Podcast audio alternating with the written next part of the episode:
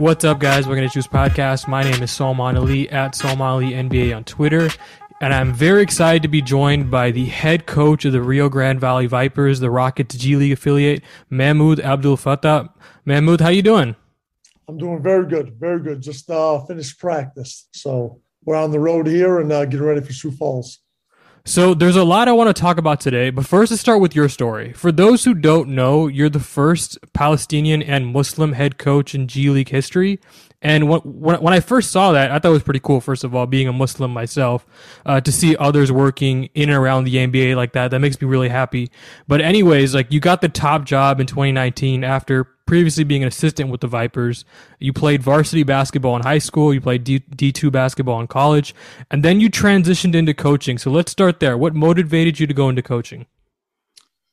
Um, you know, when I was playing, uh, Salman, I, I knew I wanted to be around the game. Um, you know, I just I just enjoyed playing it so much, and obviously, you know, if I couldn't be a, a, prof- a NBA player, uh, the next thing was try to coach at that level. Was that a goal at one point? Did you actually want to be a professional? Of course, of course.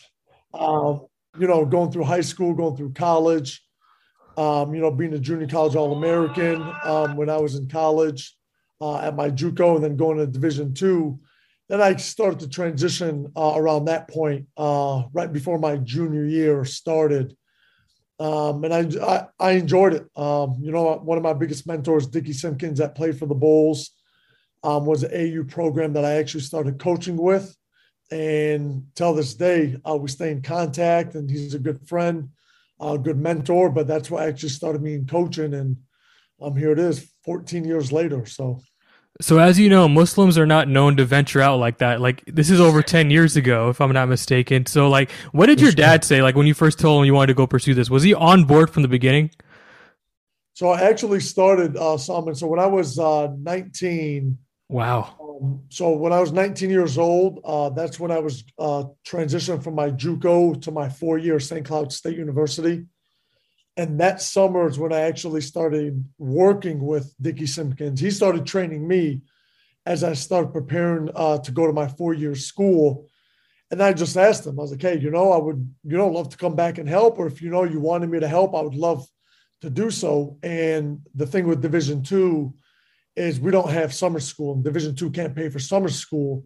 Right. So what I would do is I would come back and coach with this AU program then I would actually go back and help at Taft High School, the school that I went to. Um, instead of being in Minnesota for the summer, I would be back in Chicago uh, coaching high school and coaching AAU.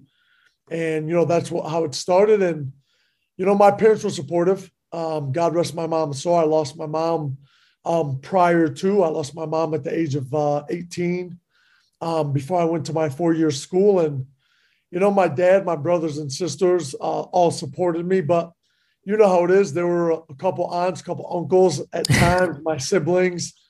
Uh, maybe you should just go into teaching. Maybe you should just find a real job. Right. Um, but you know, I I heard all that up until I became the the head coach of the Vipers.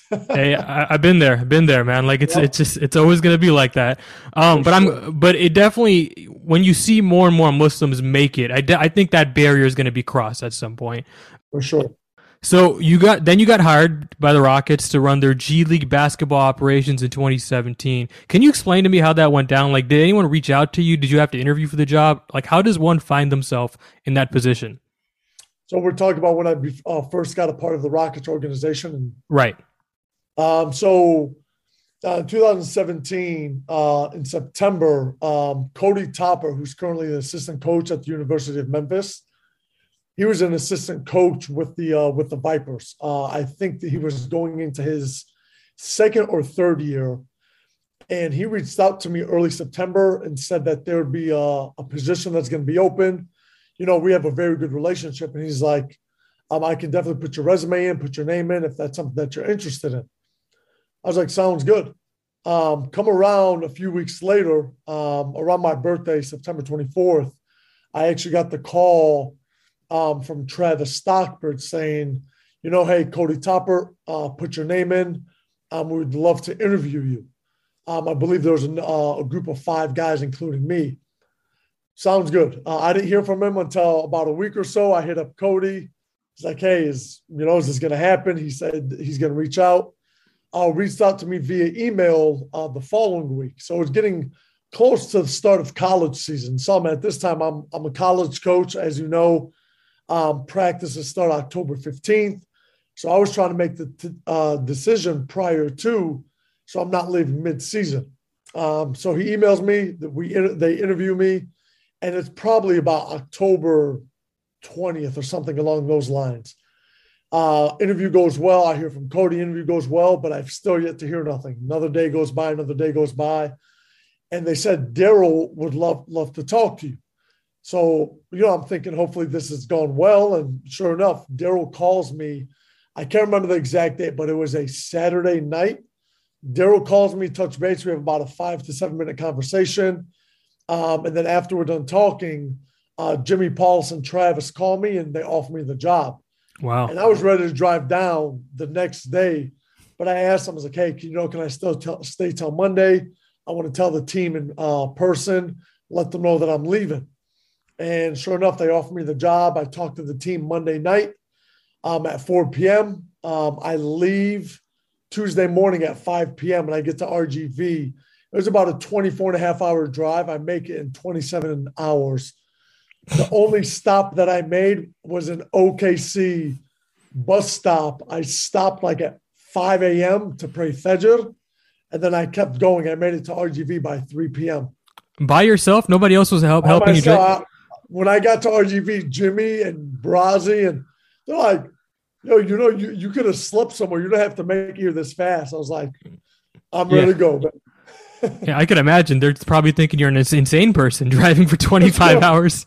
For sure. Uh, so uh, then obviously you work for the organization for a couple years and then Vipers head coach Joseph Blair gets hired by the 76ers and suddenly there's an opening at head coach.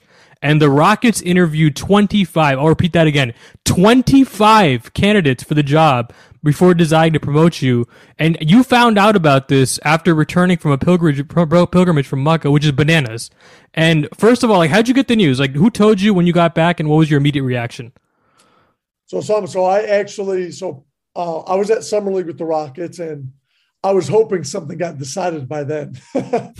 um, obviously, which was in early July and it just kept going on week after week. And I was hoping to do something because I already committed to go doing the pilgrimage about three months prior to. Um, as you know, you have to book it even sooner, but I booked it in, I believe it was end of April, early May. And I was hoping to get something decided by then. Um, I make uh, the pilgrimage to Mecca. Uh, I do Hajj. And when I came back, I actually didn't get the news then. I actually got the news that they were interviewing a few more people. right. Um, when I went to Vegas with the team uh, prior to training camp, as we did, you know, this year we went to the Bahamas. That year we went to Vegas, and they flew actually flew out two candidates to Vegas, and me. So it was me and two other candidates, and it was prior to one practice. Daryl Morey pulled me aside. Um, after I got interviewed, uh, I had dinner with him, Rafael uh, Monte, uh, Travis, Jimmy. And next day we have practice at about noon. And I see Daryl just walking along the baseline. And he's like, Mahmoud, you know, c- come over here. I'd like to call you. I'd like to tell you something. And him and Jimmy are together. And all I see is like a smile on Daryl's face. And I'm like, So you knew, you knew.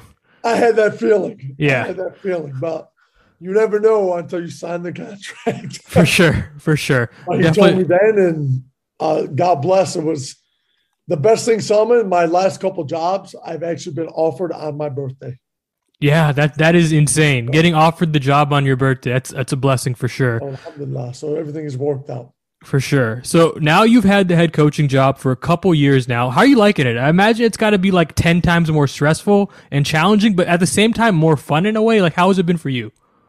I enjoy every single day of it. Um, I think every every day in life is going to bring you challenges. Uh, someone that's going to either help you grow, um, you know, or help you grow and help you learn uh, from it. And it's just, you know, what you make of it. And for my first year, um, from being an intern at RGV to uh, being an assistant coach, winning the championship, Um, then, you know, COVID year, not being able to finish out that year, my first year as head coach.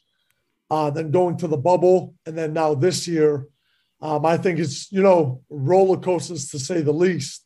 But it's been, uh, I've been fortunate. Um, I'm thankful to be with the same organization for five years now.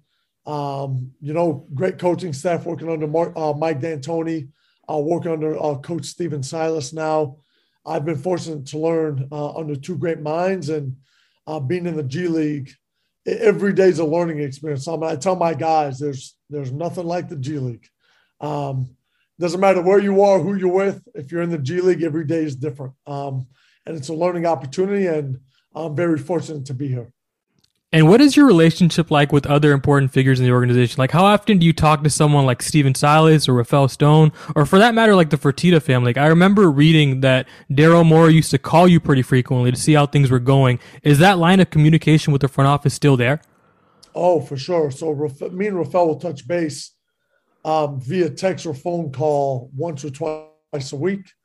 Um, and me and Coach Silas probably after every game um, that he that the Rockets play and that we play. Um, whether it's you know a text beforehand, just talking about how the guys are doing, uh, and or a text after, and then uh, a follow up phone call. You know, if he has a day off and I do as well, um, we're very, very cognizant of just our time, and we'll touch base via phone at least uh, once a week. But we probably touch base um, three, four times a week just to follow up, see how everything is going. Right. So obviously the Rockets are in like a much different fr- like phase in their franchise life cycle than they were in 2019 when you first got the job. Like they were a contender then, and naturally they didn't have as uh, much young talent to work with. And now things are clearly different. They're rebuilding, and there's a significant crop of young talent. How has that affected your job on a day to day level? Is player development even more of a focus than it was three years ago? Like, is the approach different, or are you just working with more players? I, would say just different. Uh, because we have uh, more first round picks uh, than we've had in the past. Uh, but player development has always been uh, an emphasis point for RGV. Um, you know, the Vipers have the most call ups out of any G League team in the history of the G League. Um, we've had, I think, over 12 call ups uh, in the last three years or so. I think we had four or five call ups from the G League. But um, with Daryl, with Rafael, um, the G League has always been an emphasis point. You know, from having Isaiah Hartenstein, uh, Mike Frazier, Danuel House, uh, to Gary Payton, uh, to KJ Martin, Kevin Porter, Armoni Brooks. I mean, I can keep going on and on. And obviously now, you know, having Daishen Nix, Josh Christopher, Usman. So it's it's been fortunate, but our front office knows and they know that we do a good job of you know developing the young guys, but it's an organizational top-down effect. And they bring the right players. Um, they put the guys in position to develop them, and you know that's why we had so many call-ups. And I, I, th- I believe that that point about the call-ups that also extends to the coaches. They've had like four out of their last five head coaches be being called up to sure. being a coach in the NBA one day. I'm sure you're very aware of that. Um, but it is it is something that is pretty insane that they've managed to build this program program up like this. We're going to get to the current crop of Vipers in a minute, but I want I don't think people remember that Kevin Porter Jr. and KJ Martin are both graduates of RGV. They've both go, gone on to become real rotation players for the Rockets. How cool has that been for you to watch, just having worked with them last season? And do you still talk regularly with them? Like so, uh, I'll t- I'll touch base with them. Um, more so KJ. Um, once once probably maybe a month, just check in, see how they're doing. Um, but I just want them to enjoy themselves, you know. But if they ever need anything, and um, I let them know when I when I was up there. Um, obviously, stay in contact, and they'll shoot me a text once in a while. Um, but I just I just let them be. Um, but to see them um, up top and to see what they're doing uh, and their growth and success uh, just over the last couple months and last two years has been um, I'm proud of those guys. But you know, it's a work ethic that goes into it. And they're they're good people. Um, they're they're willing to be coached, and uh, it's paying off for both of them. And how often do you get a chance to coach them? Because I remember, I believe I saw you in Galveston, but I, my memory is pretty hazy from back then because I was commuting back and forth. It was, it was a lot. It was, it was a lot to take in. but I believe I saw you there. So how regularly are you working with these guys? Uh, so only prior to the season when I when I was there for training camp, uh, it was a daily thing. Um, you know, I was working with uh, the coaching staff, John Lucas, um, and those guys just whoever was on the floor from uh, KPJ to uh, KJ Martin to Josh to Jalen to Usman to anybody, whoever was up there I was working with, it was just a daily thing. Um, obviously now being in RGV, uh, I don't get to see them as often. We definitely, you know, being five hours away from Houston, I haven't been to Houston uh, since training camp. Um, so it's definitely more difficult, but hopefully after the season, I'll be back up there working with those guys. Yeah, and with KPJ specifically, even if you have gripes with his game in one form or another, the talent is so obvious and tantalizing. Like, was it obvious to you when he first came into RGV and started working with the Vipers? Of course, yeah, yeah. yeah. KPJ's obviously that's why he was a, a first round pick, and um, you know, just what he's doing now um, as a you know third year guy in the league. You know, he's averaging double figures, uh, leading the team, has had multiple games with 10 assists. But his talent is there, um, and he continues to grow um, as an individual, and he's going to have success uh, uh, ahead of him. Usman Garuba was someone many people were surprised Houston was able to get at 23rd in the draft. Like some people had him projected as a lottery talent. Like he's really intriguing to me. He's since become an RGV regular and has worked with you all season. The defensive potential is so clear with him. He's big, he's mobile, he's got like a 7-2 wingspan, which is crazy because he's only 6'8. And his defensive IQ like really stood out to me when I was watching tape on him this summer in preparation for the draft. Like, what do you think it will take for him to really really succeed at the next level? Is it really just as simple as the offensive end? Are there are there areas where you can get better on the defensive end? You know, obviously being a rookie, everybody, you know, you always want to get better. You, right. Usman is not a MVP Hall of Famer right now, but obviously, hopefully, uh, he will be. Um, on just with him on the defensive end, um, his motor, he plays he plays very hard. It's doing it on a consistent basis. Um, his length, uh, his ability to defend one through five, um, he's been phenomenal uh, on that end. I mean, he's had multiple games with us, Solomon, that he's had, you know, double digit rebounds. He's had put up a couple double doubles. Um, and I can tell you off the top of my head, he's had a couple of game saving plays uh, since he's been with us. Um, so defensively, just you know, getting acclimated just to the uh, to the NBA. Um, you know, playing in Europe, it's a different style. They don't do as much switching as we do. Um, the rules are a little bit different uh, here in the uh, NBA G League than it is um, overseas. Uh, but he has the mentality, he has the the talent, the athleticism to be good. Um, it's just, and you know, obviously he's been hurt a little bit this year as well. So you know that kind of set him back, you know, a little bit. But hopefully he can get back healthy, you know, from his injury and continue to progress. And then offensively, you know, of course, you always want to develop offensively, but whatever he does offensively, I think there'll be a plus um, on top of what he does defensively. Yeah, I think Rockets fans are really excited from what they're seeing from Daishen Nix and Trevelin Queen in the G League right now. They're both lighting it up. Like Daishen Nix is averaging 20 points, 6 assists, 6 rebounds, 2 steals, 56% true shooting. Trevelin Queen, 24 points, 6 rebounds, 5 assists, 3 steals, 60% true shooting. How has it been working with those two players? And could you see them becoming real NBA rotation players one day? Definitely, definitely. Uh, I think Daishen Nix is. Uh, a phenomenal player, but he's even a, a better person. Um, I absolutely love having him on uh, on our team. Love having him around. Um, he's a great person. You know, yesterday was his 20th birthday. Uh, you forget how young some of yeah. these guys are. um, he just turned 20. You know, he he might be a freshman in college. Some guys are in high school still at the, at the age of 19. And you know, this is his second year as a pro, and he takes advantage of every opportunity. Uh, he has a great mindset he has a great head on his shoulders, and uh, his work ethic is phenomenal. And I definitely see Nix being around the league for a long time. Um, his growth just from being from G League Ignite Solomon to being with us in training camp, from being in training camp and the showcase games to where he's at now. I mean, his development, his shooting has improved drastically.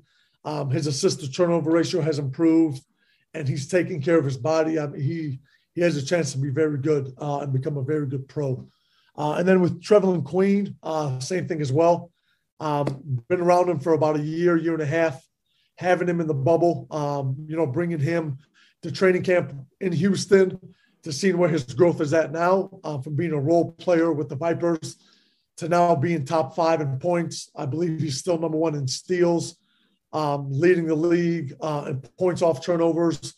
So, I mean, these guys have potential. And like I said before, Um, the Rockets bring talent, you know, to RGV Houston, and that's why we have the most call ups. That's why we, you know, we tend to call guys up from RGV and sign guys from two ways to long term contracts, and they have good roles for us in Houston.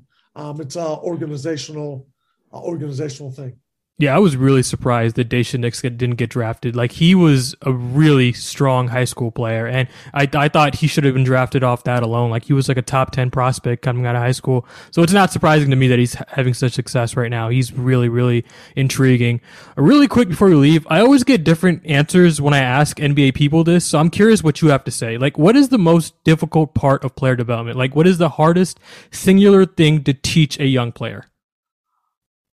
Just helping guys realize what they can and can't do and help actually help them understand um, you know to to lessen what they're trying to do. You know guys at times will try to do multiple things uh, think they're good at certain aspects of the game that they're not good at or you know it's more so just simplifying their role for them.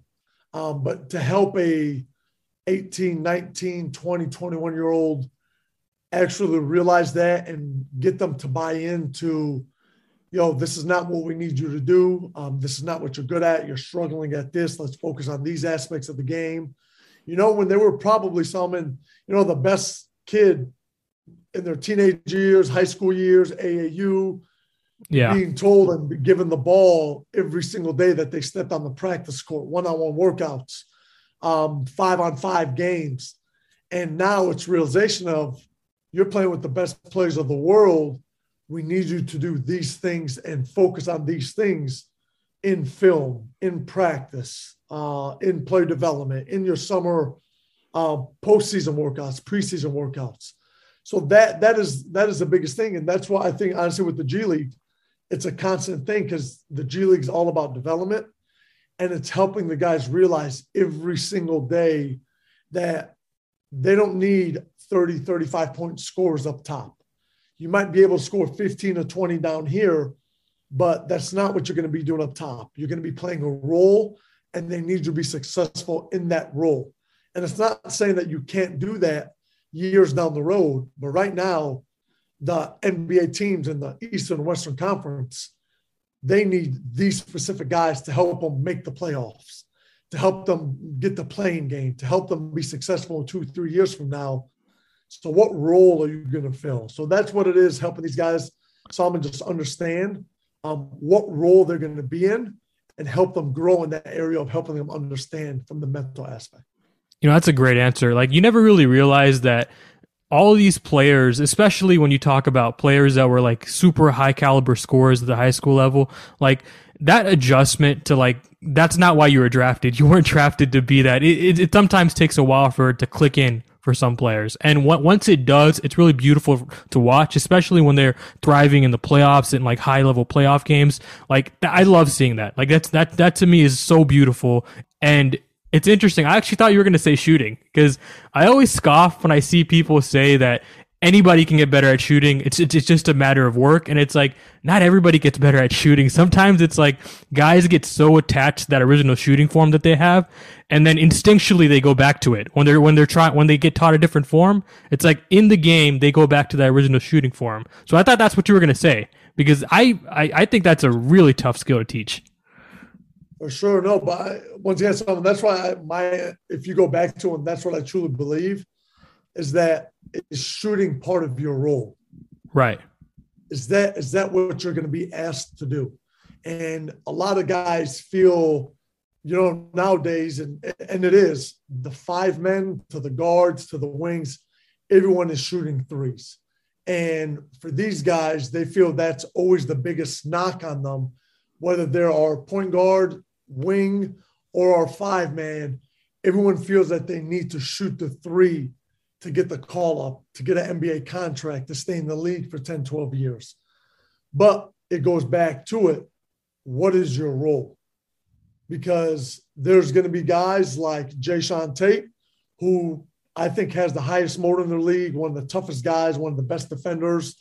There's going to be guys like Scoot, Kevin Porter, who's going to run your team, who you expect them to score more. There's guys like Garuba, who you expect to be the best defender Are they all better at certain things than others? Yes. They're not going to be equal at certain things. Do you wish that they can all do some of the certain things? Yes, but they will never be equal. So you just want them to flourish at what they do best. And if it's your defense, be a lead at that. And that's why like Usman's a good example. Yeah, he's growing as a shooter, but he's here because of his defense. And if you add your shooting, it's a plus. There are certain guys, their offensive game is elite. But if they would buy into defense, that will help them become all stars to MVP caliber. That will help them be role players to starters, starters to all NBA guys. So it's just helping guys understand their role. And when they can buy into that, they can be successful at the other things. And you can add in once you get the NBA contract. I agree. And listen, you don't need to be a great shooter to be a helpful offensive player in the NBA. Like you can be a great screen and dive guy. Like Clint Capela is the greatest example of this, right? Perfect for this conversation, right? Because RGV, like that, that guy found a way to be exactly what an NBA team needed everywhere he went. And he's a starter and he's helpful on both ends of the floor and he's not a shooter. And like it, it, it can work out that way if you, if you become great at those other things. Hundred percent, hundred percent. We have a number of guys like that. Like I said, that's why I think RGV um, and the Houston Rockets do the best job out of anybody. Um, our development uh, in RGV, our development, Houston has been very good um, since I've been a part of it. And like I said, that's why we've had the most call ups. Um, I think that that's why we're doing well right now. The guys have bought into their role. Um, from Trevelin Queen to Daishen Nix to Marcus Foster's grown since we've had him in summer league uh, Mfiondu Kabengele. Um, I mean, keep going down. Khalil Whitney is, you know, so it's on and on and on. Guys just step in and fill the role. Trevion Mitchell. So I think all these guys have potential to play at the next level. Coach, I really appreciate you coming on my dumb show to talk about this stuff with me. So this podcast will come out on Monday. The Vipers play back to back against the South Bay Lakers on Thursday and Friday. It's a home game in Edinburg, Texas. So if you can, go get tickets, support Coach Abdul Fattah and the Vipers. This the game will also be on ESPN Plus and NBAGleague.com. Coach, I really appreciate you coming on. I'll talk to you down the road. Thank you so much. Enjoy your day. For sure. You too. We are back, joined by Dave Hardesty, otherwise known as Clutch Fans. Dave, how you doing? Good, Salman. How you doing? I'm doing all right. So I just recorded a podcast, but I really wanted to get you on the podcast last week. I, I listeners of the podcast know that I wanted to get a specific guest on to talk about the trade deadline with, and I didn't want to compromise. So I just did the show by myself if when I when I when you weren't available. So I went ahead and went for like half hour, 45 minutes talking about the Rockets trade deadline, how I felt about it, how what it says about the organization as a whole, all that stuff. And I wanted to get your thoughts on it because it's your wheelhouse, really. I mean, you, first of all, I think you're a smart Rockets fan. I think you're one of like I think if the if Rockets fans had to send like a delegate to like a conference of like fans, I think it would be you. Like I think if they had to if they if they had to pick somebody, I think it would be you. Oh well, that's that's awfully kind of you, man. I don't know if I deserve that, but I, I appreciate the words. Thank you. Well, I mean, you do pay you pay close attention to the front office, all the minutia of all this stuff, and I think like you know the front office stuff matters, and the stuff like the trade deadline for a rebuilding team matters, and that's what we're going to talk about. That is what we're going to talk about. So, I just want your reaction to what they did slash didn't do uh, at the trade deadline this year. Well, I was I was very disappointed, and the, the thing is, I actually braced myself for disappointment because last year's deadline when the Victor Oladipo trade didn't go as we had all hoped. I was prepared because I was so angry about it last year, and then later on, kind of toned down a little bit. Um, so I was prepping for that, um, but yet I was still very disappointed. I, I, just feel like the Rockets are sort of taking an unorthodox approach to team building, um, and you know, I think I've had some questions answered since the reaction after the deadline, and we definitely can get into that and talk about some of that. Um, but I just, you know, I, I, feel like they're already up against the crunch next year for roster spots. Um, I, you know, and they can make some moves still this offseason. But I just was disappointed. I think when you consider what they actually did do, the Theis trade, um, if you, you know, put aside the fact that they had just signed him a few months earlier, then that probably was a mistake then yeah, that was a good trade. I mean, they they got rid of Theis's contract that went beyond 2023. They got back expiring salaries. Um, they're obviously keeping a Dennis Schroeder And, um, you know, that trade was good, but it just seems on paper fairly obvious that they would be trading Eric Gordon. Uh, I mean, I thought painfully obvious given the season he's having and just everything, the way it aligned. Um, and then the, the possibility of trading Christian Wood, which I didn't think was as pressing, but still um, there's a lot of benefits to doing that as well. And they didn't trade either player. So it's um it's a different approach. Um, I think it still could work out fine for the Rockets, but I just felt like it was a window um, that they missed to to make it a, a, deal that I thought would have been helpful for both the team uh, for and for Eric Gordon. Yeah, and the point you mentioned about Eric Gordon is particularly salient. And like it's not even like you talked about how he played during the season, making it obvious. I thought it was obvious before the season that he was somebody that should have gotten moved at this year's trade deadline. I thought, you know, he's on the last two years of his contract. Houston has a limited window to trade him to get maximum value. I thought he was due for a bounce back here because what he did last season was uncharacteristic of how he usually plays. So he was due. He was he was due for a, a season where he shot normal and you know, after that happened, it just became increasingly likely that they were going to get significant return for him. You know, like I thought they were going to get a first round pick. I thought I, I thought that since the summer, but like when you saw him play and how good he looked, I was like, okay, yeah, they're definitely getting a first round pick. I thought that was going to be like his median value, and like at worst, they'd be able to come out of the trade deadline with two second round picks. I talked about on last week's show that it, there was a possibility that I may have overvalued his market the real question that I've been trying to ascertain, I haven't been, I've, I've been unsuccessful in, in trying to find out is whether or not they were actually offered a first round pick and turned it down. Like that's the key question, right? Like I think I think I asked I asked Rafael about the offers they received for Eric Gordon at, at his press conference after, at the trade deadline, and you know he didn't he didn't really get into it. And I tried finding out, you know, through other means whether or not they were offered. I couldn't find out. And you have a better relationship with that front office than I do. Were you able to find that out?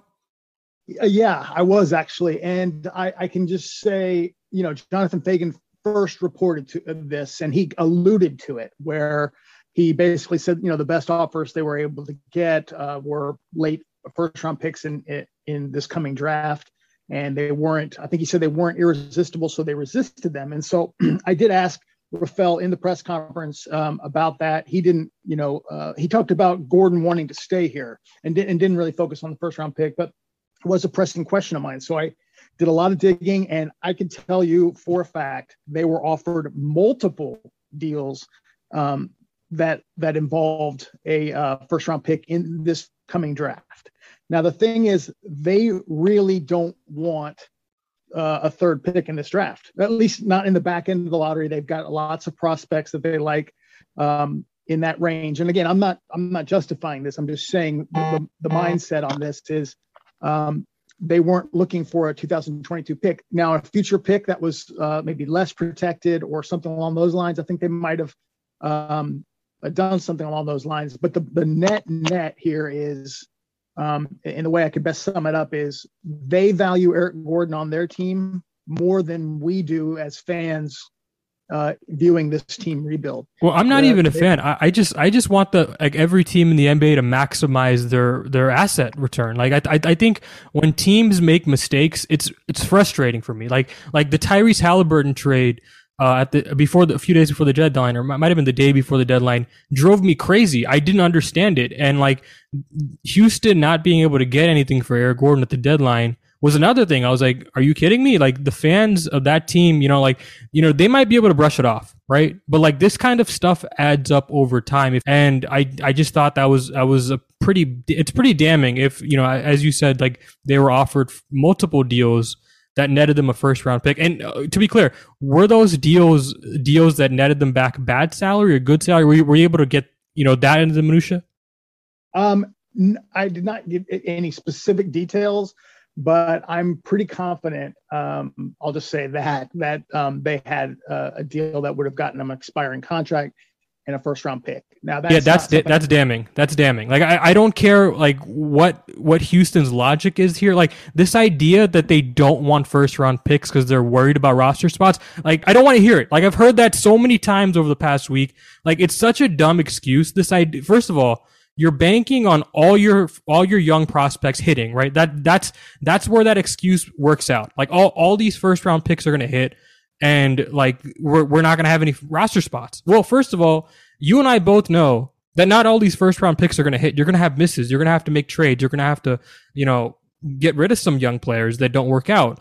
And this this idea that they were planning for all of them to work out and like, you know what, we don't want three more good young players. Or this idea that they couldn't get rid of the first round pick or move it for something else or move it uh, down the line for a future first round pick in a different draft. You know, I know I recognize it's easier said than done.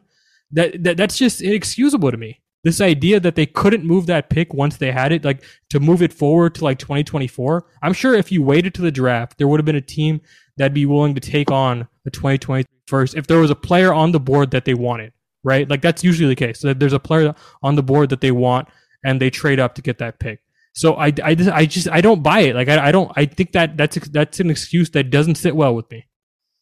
You know, and, and I'm I'll just say I'm uh, more on your side on this. And let me just tell you some of the things that, that do make sense to me as to why they don't get that pick. Because, yeah, I'm sitting there thinking to myself, it's an asset. It's like taking a gift card and putting it into cash because it's going to be able to be moved a lot easier. So, yes, I'm with you. But, uh, but there are some things here that do make sense. Um, one is it's not a great back half of the first round, and, and that's fine. It, they say that every year, but and, and that's fine. Two, there are tons of teams, or tons. I think there's a handful of teams that are going to have two or three picks in this first round. Um, uh, and as a matter of fact, I, if I'm not mistaken, I think six teams are likely to control half of the first round, and some of those are going to be trying to dump picks. Also, the Rockets um, tried to move one of those picks last year, 23 and 24, and they're much more familiar with the market of unloading a pick in the 20s and what it can get you back if you're not planning on using that pick. So it's not information that I necessarily have, but it makes sense that if the Rockets know that and it's not quite as easy as it looks, then maybe it isn't the asset that they do want that first round pick to be able to trade, but not so early. And again, I'm I'm not justifying it, but it, but some of that does soften some of my stance on it because yeah, I, am of the opinion that you know Eric Gordon is, is, could add some value to a veteran team, but like you know, to me, it just made so much more sense. It made sense to me for Eric Gordon, given the incentive in his contract. It made sense for the Rockets, given that they're going with a youth movement. And of course, once the trade deadline passed, we saw KPJ and other players talk about how important Eric is to the team. And and you know, Rafael uh, Stone said as well that you know Gordon wants to stay here. So it, it threw me for a little bit of a you know threw me a curve because I didn't expect that. I expected you know Eric Gordon to basically be wanting to play for a contending team. Um, so you know, but I also I should add as well. I wouldn't completely rule out him staying here. I, I still think it's likely that he'll be traded this offseason, but I wouldn't rule it out because um, the Rockets really want one more year of like being bad, if you will. I don't think they're trying to be bad. I'm just saying that, that that's what they, you know, the way things shape out to be. And then they want to go all in on 2023 24. And Eric Gordon has a team option in that year. It's a non guaranteed part of his deal, but it's kind of underreported that it's technically a team option. He doesn't have to hit those incentives. The team can just pick up uh, the rights to that that final year if they want. Um, so to me, I think that's the wrong approach. I think you should look at a different way. But you know, in Eric Gordon's mind, and if you talk to him directly, he's got three, four good years left in him, and so I think that's um, you know kind of how they came to that decision. But yeah, I, am with you. I just thought it made more sense to, especially if there's, there's going to be some prospects, in my opinion, that will be available in the 20s. Uh, I, I, always throw Walker Kessler's name out there, but like there's some guys that could be really good for this team um, and so it, it, was a little bit disappointing. But again, I understand it a little bit better than I did on trade deadline day. Yeah, the the only way I see them turning down a first round pick as a defensible move is if they actually could get that same first round pick if they wait, which is what where I'm skeptical, right? Because I think you're getting one less year of in the playoffs of Eric Gordon, and I think if I'm a team, I'm going to leverage that against Houston. Like, hold on, I'm getting a 34 year old on an expiring contract with an injury history like I, I'm not sure if I, I want to give up a first for that. Like like th- that's kind of where if you want to make a if you want to mount a defense for Houston, you'd be like, oh well, they could theoretically still trade him for a first. And you know, we'll see. We'll see what they can actually get. And if they if they do choose to unload him, I'm gonna seriously analyze the hell out of whatever return they get because that if they can't get a first, and as you're saying that they were offered a first, it's, that's damning. You left a first round pick on the table. I don't care about roster spots. I don't care if you, you don't view that the, the 23, 2023 draft as, as a good draft. I recognize that they've already traded out of this draft. You know, technically they moved the Milwaukee pick from this year to next year. So like they, they have a case to be said that, oh, we've been pretty consistent about not liking this draft. I recognize that. You can still just take the player. Like just take the player and then try to move the player later like it's not even like it's not it's not even a like you get the pick and you don't have and like it just goes away, right? Like like after after draft night you can no longer trade the pick. You can take the player, trade the player later on down the line if you really don't like the player. And you can get it something back. It, it, it's kind of like the the analogy they always use is kind of like driving the car off the lot, right? Like Usman Garuba could technically be that you you know might fit that that definition and you know once you p- select the player it's not as valuable as this pick that could be any player that a team likes. But but you're correct. Now I will say this though that um, if they are able to trade Gordon, let's say it's this offseason and they get a 23 pick, would you agree that ends up? I'm, I'm playing more devil's advocate here. I'm not trying to debate this. I'm just saying, would you agree that's a better option than uh, a late 2022 pick? I suppose, yeah. I mean, like, listen, if they can, if they can do it, like, I'll eat my words. If they can still get a first despite not moving him at this deadline, then I'll eat my words. I'll say I was wrong. They they clearly maximized the return they could get for him, right? Like, and like, I'm not even analyzing the draft classes. Like, I think they should have just gotten, been able to get a first in general. And and yes, all firsts aren't created equal, but still, it's like, we'll see. I guess we'll see what they can get. Like, that that's that's their saving grace if they can actually still move him. Right. I, and a, a, good example would be um, Phoenix, because you know we're talking about Phoenix, and and I'm not I'm not going down that road. I don't think uh, just yet because I don't think Phoenix was one of the big players um, at the deadline. But Phoenix can trade their 23 pick once this 22 pick is used, which is going to go to OKC this this summer. But Phoenix, if they come up short, and you know we've got Chris Paul now out six to eight weeks, you know going in before the playoffs, um, you know that might be a team that that gets involved here. Um, uh, Utah is another you know, team. like like there's a lot of teams that are in Stepien rule handcuffs, which is basically when you can't trade a pick until the draft comes up. Uh, and then you can trade the pick that that comes up. Like like you can, there are ways to like maneuver that that teams oftentimes do. You know when they're they're loading up for a season. So yeah, I get what you're saying. Right. So like Phoenix will be out of it, and Phoenix will then you know have the situation um, where you know they could trade that pick knowing hey we plan on contending this year. So it's this we expect this pick to be 25 or so. Um, again i don't know if that's you know an enticing pick to Rafael Stone or not but you know at, at, this past deadline the best pick they could trade was 24 and at that point if they trade 24 they can't trade 23 or 25 you know what i'm saying? So it it may be more advantageous for phoenix um, to, to make a move for gordon in this offseason. And, and I would think it would be more if they, um, you know, come up short, but it, that's all based on the owner over in Phoenix. I mean, the, they have luxury tax concerns, and that is what's driving their decision making. So you'd have to come up with a way where you know you're taking equivalent salary because of that. Yeah, I'd I'd rather like if I'm Houston, I'd just rather have the bird in the hand, right? I, what's the full expression? Bird in the hand versus what? What's the, what's the what's the alternative there?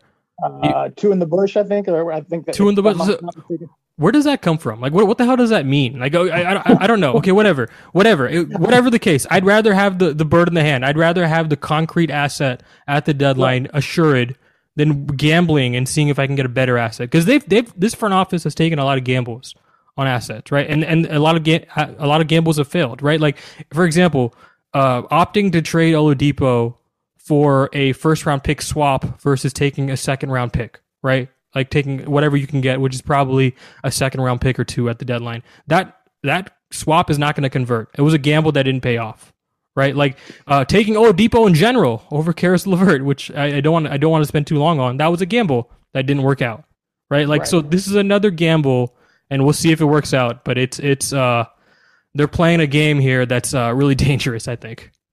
Right. And I think that was, you know, leading up to the deadline, that was my whole concern because I could just see this we're going up this hill, and if they don't make the obvious deal here because I mean, you know, you mentioned trading Eric Gordon at this past summer, and Eric Gordon, I mean, yeah, that that was certainly very possible, but from the start of the season all the way up to the deadline, the guy was playing out of his mind. He can't play really any better. I mean, he just was looked like he was going to fit beautifully on a contending team, and you know, there were teams that were interested in everything. So it made so much sense to to make that deal. I think that they've had some hits, they've had some misses. Um, and and you know you definitely nailed that one on the the Oladipo part of it. I, I think I think there's just some uh, when you look back at some of the deals, understanding the market, maybe uh, you know, not really understanding Oladipo and how um, you know maybe he had some injury concerns or and maybe why Indiana was looking to move him because there were reports about other teams understanding that. Um, I think that I didn't I didn't like that trade at the time. I think right now the only thing they have left is Dennis Schroeder from the deal because you know o- Olynyk to Theis to now Schroeder, but you know uh, it seemed like a decent bet that it, they would maybe go up five ten spots because Brooklyn you would think would be a top contending team, but I just what I didn't like about it is that it had no, that it had lottery protection on the swap. Um, I just felt like Miami, you know, something like that should be, you know, top four protection at best. I, I just I just felt like there should have been more upside. Um, right, like, like again, all these moves are defensible in the in the moment. Even the Daniel Theis contract, I thought was defensible in the moment. I thought that was a good deal. Like I thought that was a good asset play. I didn't I didn't like the basketball fit, but I thought okay, like it's reasonable to assume that Houston might be able to trade Daniel Theis for an asset down the line, right? Like if if he's if he's a starter for them, if he actually produces, and a team values that production and trades for Theis at the deadline or you know next year's deadline, whatever, you know, like you might be get an asset for it. But you know, again, you can defend all these moves individually. You when you look when you zoom back out and look at the bigger picture, you have a bunch of defensible moves that didn't work out, right? Yeah, I mean, I, I think that's a good way of summarizing it. I mean, as far as Theis, I, you know, it was for me the problem at the time of the signing was that it went beyond 2023, but um, you know, I mean, the fact that they were able to move him quickly for expirings, I mean, they didn't get any assets as far as picks, but they were able to move him for expirings. That you know, it shows that someone was willing to take that contract. So it wasn't a negative value contract, but I just didn't think it fit the Rockets' plans. Even even the plans that you know they have, I, I would think right now they would have had then as well it, to, to you know shoot for the playoffs and contending in 2023. So but yeah, no, I mean, there's there, like I said, he uh, I think Rafael Stone's made some good moves. There's some moves that have certainly been questionable. There are some moves that are TBD, right? I mean, we you know uh, you know going with Jalen Green over Evan, Evan Mobley is still to be determined, even though I think we're all still high on Jalen Green. But uh, yeah, I mean, you know, and, and I, there's one other factor here as well in trading Eric Gordon is that you know people are kind of looking at this like this is a very important draft, and Eric Gordon's won two games with with you know if not buzzer beaters shots in the final seconds so um, you know he's an, a key player. I think without him the, the rockets haven't won a game this year. So kind of looked at it like hey let's give josh christopher and some of these other guys more time and pick up a few losses along the way. So um, it just it, it didn't seem to fit what fans perceived as the logical move yeah, it just seems like, and you, talked about how moving Eric Gordon was the obvious move, right? That's the word you used, right? I think that's a yeah. great way of putting it, right? I feel like this front office oftentimes there's a resistance towards making the obvious move, and they get a little too cute, right? They get a little too smart for their own good, right? This this is a quote from the press conference that I thought. Uh, I looked at it and I just shook my head, right? Like when, when, while he was speaking, I wrote it down and then I tweeted it and then I looked at the tweet later on. I'm like, oh, good God, I can't believe he said that. Uh, here's the quote. We're not trying to shake things up just to shake things up. The mere fact that you get an offer, even if it's a good offer, doesn't mean you necessarily do it. you know, it's that's interesting. Um, I, I, hadn't really dug deep into that, but now that you actually read it back to me, yeah, it, it doesn't um, it doesn't sound great. I mean, I you know, it's funny. We, we talk about this, and it's and it's too small, you know, of a of a tenure to to say this for sure, but you know, the Rockets were heavily criticized under Daryl Morey of being just assets focused and not about people, not about chemistry, not about players. And now it feels like it's like way on the other side, swung way to the other side of it. This is family and these guys all, you know, get along and and you know, they look at him as a leader and a mentor and which is fine. There's a lot of positives in that, but I mean, like there are 13 guys under contract next year, not even including Schroeder, who, you know, based on how he plays, they may want to try to bring back next year. Um, and they're certainly giving him a decent role right now. So um, you know, it's it just throws me for a loop. That's that that's not even including the two first round picks that they have, which are going to be guaranteed contracts. So, you know, guys like Nwaba, you know, obviously John Wall, who's taken up a spot, you know, uh, Gordon, Christian Wood. I mean, something has to happen. And I just thought that it would some of that would happen at this deadline. Um, but I'm, you know, it now at this offseason, they've got to get to a point where they got to make some changes because you can't just uh, you know, build a family uh, and you know expect these these spots to be available when you're trying to add different talent. Yeah, this worry about trying not to piss off agents. Like, listen, you're a general manager. You're gonna piss off agents. There's there are gonna be some agents that are always upset with you, no matter what you do. Like, just imagine the amount of players that want to stay in Houston, but Rafael is going to have to trade them at some point, right? Like that. That's gonna happen all the time and you're to piss some people off along the way. Like, you shouldn't worry. Like your central focus as an organization should not be trying to appease these guys. They're always ornery. They're always mad about something. They're always in someone's ear about something, right? Like this, this idea that you, that you, are gonna you're gonna make these people happy. Like I, I just I don't I don't I, I don't jive with it. I don't I don't think it's a it's the right way to run an organization. Now that being said, I do believe I was I took it one step too far in saying on last week's show in saying that this organization has a weakness in asset management. They don't have a weakness in asset management, right? Like I, I think I just think they've made some mistakes, right? Like the James Harden trade, like overall, I still think it was a very good trade. Like the amount of unprotected first round picks and first round pick swaps that they got, I still would have taken that over Ben Simmons and Matisse Thybulle or whatever the, the other offer was from Philly. I thought that was the right move. I thought the Christian Wood trade, like the series of transactions that led to them getting Christian Wood, some of the some of the best deal making I've ever seen. Right, like like they the fact that they ended up getting, you know, they ended up netting first round picks and uh, Christian Wood.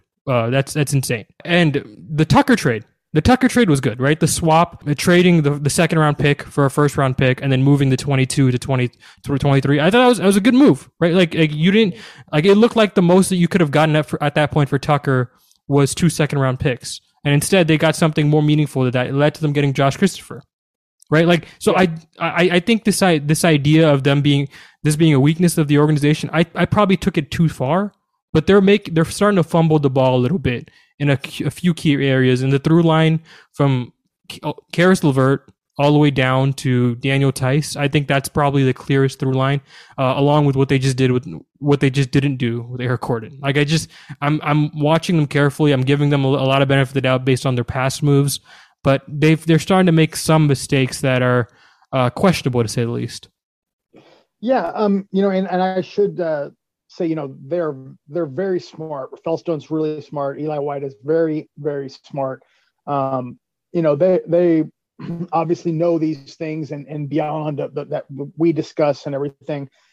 But yeah, I, and I don't know if it's appeasing agents as much as just um, you know they're they're looking at they're placing a higher value I think on vets and um, and you know mentors and guys to teach to teach the young players and that is important it's just that, you know, when there's a significant value for somebody like an Eric Gordon, or when it's obvious that Christian Wood isn't, um, you know, quite fitting, you know, uh, long term, uh, it just feels like trades need to be made.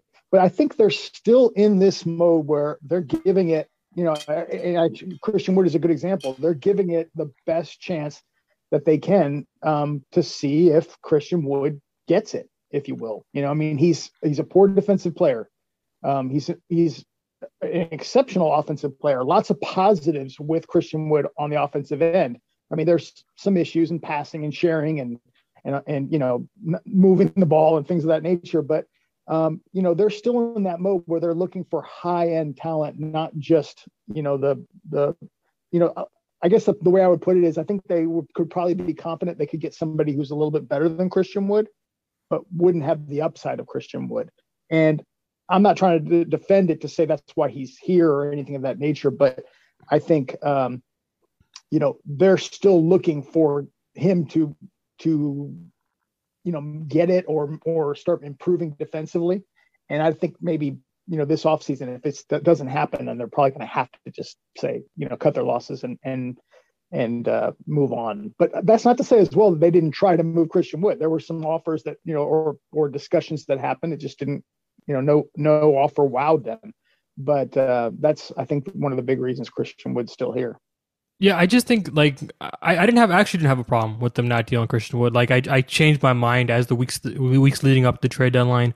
Um, you know, as we got close to the trade deadline, I it just became pretty clear to me talking to a lot of people that his market was suppressed, uh, and uh, you don't trade a player uh, that good for under his market value as, as a rebuilding team. You you don't trade. You try not to trade anybody for under market value as a rebuilding team, unless they're a flight risk. In, in, which case, you trade him for whatever you can get, which is not the case with Wood here, right? Like he's under contract for another season. He's not a flight risk. Uh, there's no need to rush out to trade him for whatever the hell you can get. You, should, I think you, you know, I, I had no problem with them keeping Wood. Uh, it's just the other stuff that that I just I I'm I'm kind of you know raising my eyebrow a little bit at what they're doing. And the, the draft is the next big station here, right? Like the draft. Let let's see if Rafael Stone can now kind of get back uh, uh, to us, you know, sharing memes and things of that nature of, you know, kind of like we did with Daryl uh, about him being very good at, at, this gig because he has had some some good moves. But you know, at the draft, can they package one of these guys, Wood or Gordon, and, and move up? There's going to, um, you know, say with the Brooklyn pick to move up a few spots. You know, there's going to be some teams in the late lottery, I think, that are wanting to take a leap, and maybe they don't want to take Dyson Daniels or somebody along, along those lines who's going to take two, three years to develop. Um, but you know, if the Rockets are able to package one of those players along with that Brooklyn pick, for example, to move up five, ten spots, then you know that would be certainly fantastic. I think it's the draft now is the next thing we're hoping for, where where they're going to be able to move some of these guys. Nwaba needs to be moved. Um, you know, obviously John Wall, can they revisit a, a Westbrook scenario or, or, something else? I think Wall, um, I think he's going to get traded, believe it or not. I mean, I, I really do. I, I think somebody's going to take him at this offseason. Um, but, you know, we'll see. But, like they've got to create roster spots. And that's one of the big reasons they can't take three first round rookies is because they're pretty stacked and their roster's pretty full. Yeah, I'm surprised he didn't get bought out. Like I thought that was like after the trade deadline when it became clear uh, to Paul to to Wall and his representation that there wasn't a market for him, that they would swiftly try to get him bought out, and that wasn't the case. Seems like it, you know, they're gonna wait to the off. Houston's gonna wait to the off season to make it to make a decision on that. Um, I thought yeah. that was a given. A couple months ago, I thought that was a given, but then once this Russ wall thing started to happen, and you've probably seen some of the recent reports now. But once that thing started to happen, then I felt like those two were linked together. That it's it, that if he didn't get traded, those two didn't get traded the deadline, then the Rockets were going to hold out and wait um, to, till this summer. But you know, we'll see. Yeah, it's not pressing. They don't have to do anything right now. Like I, you know, with Wall, they can buy him out now. They can buy him out in the summer. They can. I mean, all that all that we're really talking about is uh, the amount that he gives back to Houston. That's that's really what what matters when, we're talking about a buyout, right? That's the only incentive Houston has to do one is just to get significant money back, um, and, and get the roster spot as you mentioned. But and it has, it has to be a significant savings because once they make that buyout, I mean, it's just dead cap. That's why you know, like the, we talk about the Rockets doing it, and it's not that big of a deal. But the Lakers could not buy Russell Westbrook out. I mean, they're not going to get that salary any other way. They need to to trade it to to get back salary pieces and uh, you know to be able to flip in other deals. The Rockets are holding on to this salary as long as they can until all trade options are completely exhausted. Yeah, I mean, listen, like I think um, I, I, I would probably I, if I were Houston, I would try to hold on to him for sure because it, it seemed like there was not not a not more of a market, but it seems like there's a possibility of a market if you wait.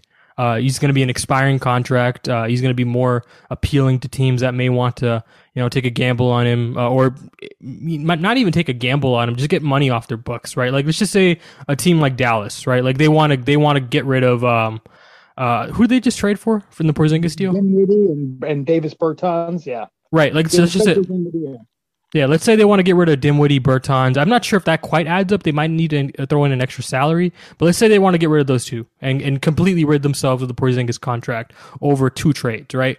Um, then there might be a market for him. Let's say the what, that you know the Lakers get really desperate in, in terms of trying to upgrade their roster in the summer, and there isn't a pathway for them. Then they might see a wall uh, for Westbrook deal as appetizing for them.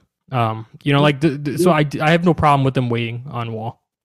You're exactly right. As far as um, and I actually am talking about this as far as Westbrook's market opening up a little bit. I mean, I, that's a great example, Dallas. But I was using the Knicks as an example. I mean, I watched the Knicks Brooklyn game and I watched them collapse from a 28 point uh, lead. And I mean, I, I, don't think I've been upset Salman at any game this year like I was at that game because I, am all about the draft pick that the Rockets are going to get.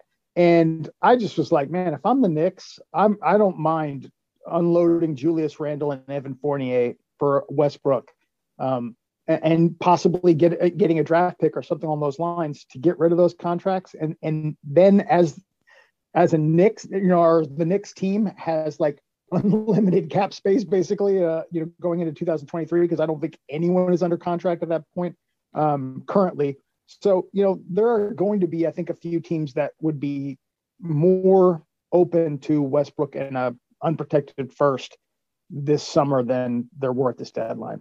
Uh, it's it's it's it's going to be interesting to see how those two players and their situations get resolved. Uh, it's been weird this year with Wall, but it hasn't been disruptive to Houston's causes. So I I you know again I don't see why it would be pressing. There was that one flare up where it seemed like Wall wanted to come back, uh, and uh, the Rockets were like, "Okay, you can come back, but it has to be off the bench." Then Wall didn't want to come back anymore. yes. I thought that was to, and I, I think that was what I thought was to happen after the trade deadline. That maybe, you know, John Wall was being told we're to look for a deal, we're to look for a deal. And then once it didn't happen, but you know, we ha- we're not hearing anything from from his camp now, um, other than you know the report that came out uh, that that you know the Klutch agency was extremely disappointed with the Lakers for not making that trade um, you know, and uh, so uh, you know, to me, I, I think that he's probably going to be on board. I'm surprised he's willing to miss an entire year. I thought for sure he was going to want to join a playoff team this season, but you know, he, he probably also loves his money too. Yeah, listen, like I, am really happy you came on here to do this because I, I, only wanted you for 15 minutes. By the way, we we spent 35 minutes talking about this because I knew it was going to be good. I knew it was going to be good. I knew you. I knew you had a lot of stuff to get off your chest. I knew you did, and you and you certainly did that today. Um, do you have anything to plug or your social media or anything? No, I'm. It's all good, man. It's just Klutch fans, uh, the website or on on Twitter or, or what have you. But yeah, I pre. It's always I enjoy chatting with you, man, and uh, know we'll do some more because the draft is going to get really interesting as we as we get closer. Yeah, I, I don't I don't I don't even know if I have the bandwidth for a draft right now. Like the, the draft is going to take a like especially because this draft does not seem to be as talented as last year's draft. So like it's gonna it's gonna take a lot for me to watch these college players uh, play basketball, especially since, since they have that Brooklyn pick. So I have to scout players down in that area, which is going to be brutal. Yeah, yeah, yeah, and that's that's uh, that pick is. Uh, I mean, I'm really hoping your you know your your guy Ben Simmons doesn't come back too soon, and my KD guy. takes his time, and, and and this mandate stays in place because they've got the eight games after the All-Star break that Brooklyn has are brutal. And this is going to tell us a lot. I think there's only 22, 23 games left for them, but these next eight are all against top Eastern Conference teams, and uh, it's going to tell us a lot about where the Rockets, you know, might end up drafting. Well, on a positive on, on, a positive note, at least they're priming themselves up for away court advantage, right? Like, like that's kind of what you want if you're Brooklyn. yeah, no, no question. But it's funny that they're being in the play-in right now. It's like if they were to finish nine, I think they have one home game where like they got to win it just to go face the winner of seven, eight. That's so, not happening. Yeah, it's it's uh, Kevin Durant's too good. Like they, they're they're gonna make a run at some point. They're they're gonna correct. And not and not only that, the the teams that are nine and ten right now are just completely laying an egg. I mean, it's just it really it looks like the floor is eight for them. Um, but you know, like I said, we'll we'll see. So far, so good as far as Toronto, and Boston, and those teams playing really well uh, and keeping the Nets there. But yes, once KD comes back, um, that team's going to be pretty good. Yeah, I remember I was talking to someone after the trade deadline, and uh, he asked me, "He's like, can you explain to me why Brooklyn's odds are still so high for a title?" It's like Kevin Durant. Like it's that's you know, I said two words, Kevin Durant. Like that's that's that's that's why the that, that's why you can't completely eliminate them from the title picture because they have that guy. And you know, I mean, you and I have had our debates about Ben Simmons, but I mean, he goes to a team where he doesn't have to worry about all that stuff. So I mean, let's see how he looks when he gets back, but he's going to be, you know, the third guy on that team, you know, if they're all out there playing and they've got, you know, outstanding shooters, at least they will theoretically, Patty Mills and Seth Curry. And then whenever Joe Harris gets back, but I mean, that team could win it this year if things go, if, you know, they align properly, you know, as far as health and everything in the playoffs. But I, I don't care what they do in the playoffs. I just want them to be really terrible the rest of the way for regular season purposes a true fan to the core watching other teams play basketball because your team owns one of their picks. That's Dave Hardesty. Thank you so much for coming on, man. you bet, man. Appreciate it.